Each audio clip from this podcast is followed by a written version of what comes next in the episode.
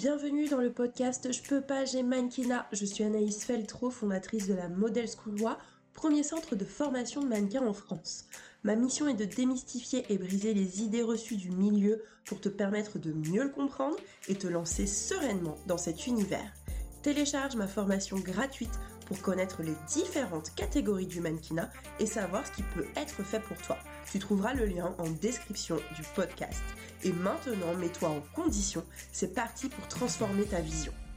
Hello Bienvenue dans ce nouvel épisode du podcast Je peux pas, j'ai mannequinat. Aujourd'hui, on va discuter des agences. Il y a une question qui revient énormément sur l'exclusivité. Est-ce qu'on peut avoir plusieurs agences lorsqu'on se lance dans le mannequinat et même après? La réponse est oui. Alors, attention parce qu'on est quand même dans du cas par cas et c'est hyper important quand même de connaître la législation qui dit très clairement, il y a quand même une convention collective parce que le mannequinat est régi par le droit du travail et donc il y a une convention collective qui explique que les agences de mannequins ne peuvent pas te prendre en exclusivité. Donc bien faire attention à ce terme exclusivité qui peut euh, peut-être faire peur parfois parce que du coup tu te retrouves un peu euh, pseudo emprisonné avec un contrat euh, qui te lie à une seule agence et l'interdiction du coup d'avoir d'autres agences, ça peut être embêtant. voilà, ça peut être embêtant parce qu'imaginons que tu sois fidèle à une seule agence et que tu sois en exclusivité, qu'est-ce qui te garantit derrière d'avoir un job alors que clairement, lorsque tu intègres une agence, il n'y a rien qui te garantit d'être appelé tous les jours?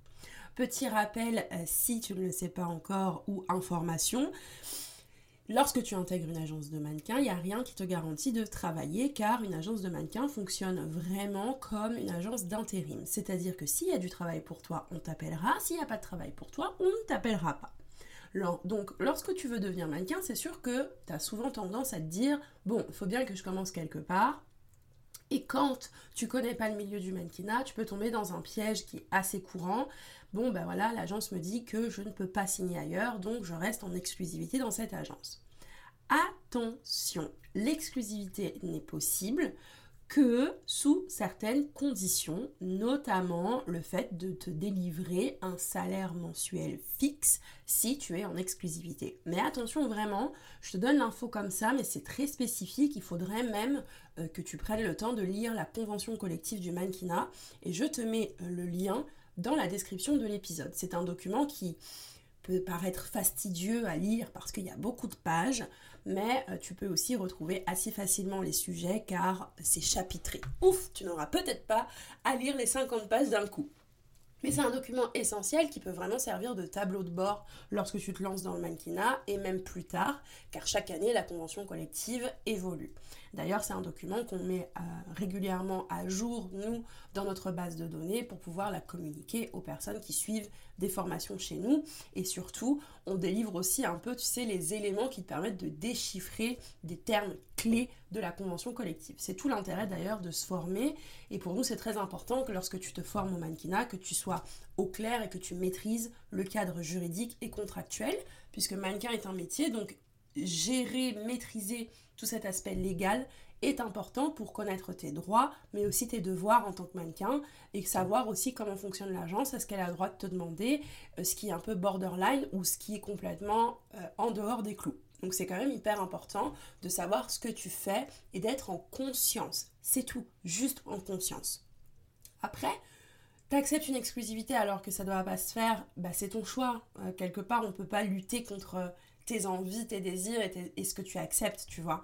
Mais au moins, tu es en conscience, tu sais ce que tu fais, et ça, c'est hyper important, et c'est quand même le rôle de la Model School, et surtout le rôle de ce podcast. Donc, Aujourd'hui, euh, le statut de mannequin, le statut juridique du mannequin est tellement à définir que on peut tomber dans certains pièges comme l'exclusivité. Voilà, donc attention à ce cas-là. Entrer en agence ne représente pas du tout la garantie pour toi d'obtenir des jobs tous les jours. Ce qui va optimiser derrière tes chances de décrocher des jobs régulièrement, c'est vraiment le fait de continuer à créer des photos, des vidéos, renforcer en fait ton book, renforcer ton expérience, créer ton réseau de professionnels, toujours être au fait de ce qui se passe, donc faire de la veille et du coup renforcer aussi ton professionnalisme. La montée en compétences est clairement essentielle si tu veux garantir tes chances du coup que l'agence dans laquelle tu bosses, l'agence dans laquelle tu es signé, te trouve du travail. Donc tu l'auras compris, je crois, euh, tu ne touches pas de salaire fixe lorsque tu te lances dans le. L'agence ne te verse pas de salaire fixe. C'est la raison principale donc pour laquelle tu ne peux pas être en contrat d'exclusivité. Certaines agences te feront comprendre de toute façon qu'elles ne souhaitent pas que tu travailles avec d'autres. Ça revient quelque part si tu es signé dans une agence et qu'en même temps tu es signé dans une autre dans le même pays, j'entends ça revient en fait à travailler avec la concurrence. Donc ça peut devenir compliqué, sachant que le fonctionnement en fait euh, d'une agence, c'est aussi pour te trouver du travail de répondre à des appels d'offres. Donc en fait, plusieurs agences vont se retrouver à devoir présenter leurs mannequins au même client. Ça peut être gênant pour une agence et même pour toi que une agence X et qu'une agence Y présentent ton profil en même temps à un même client pour le même job. Tu vois, ça peut quand même être un peu bizarre dans certains cas. Et donc, euh, c'est cette idée-là aussi qu'il faut avoir en tête, c'est te dire, bah, toutes les agences sont en concurrence les unes avec les autres, euh, sauf celles qui font partie bien sûr du, même groupe, euh, certaines agences sont regroupées, bon, ça vaudrait clairement un épisode de podcast, je crois, de t'expliquer ça, mais il y a des agences qui sont regroupées sous une même entité finalement parce que y a, c'est un groupe, un groupe d'entreprises.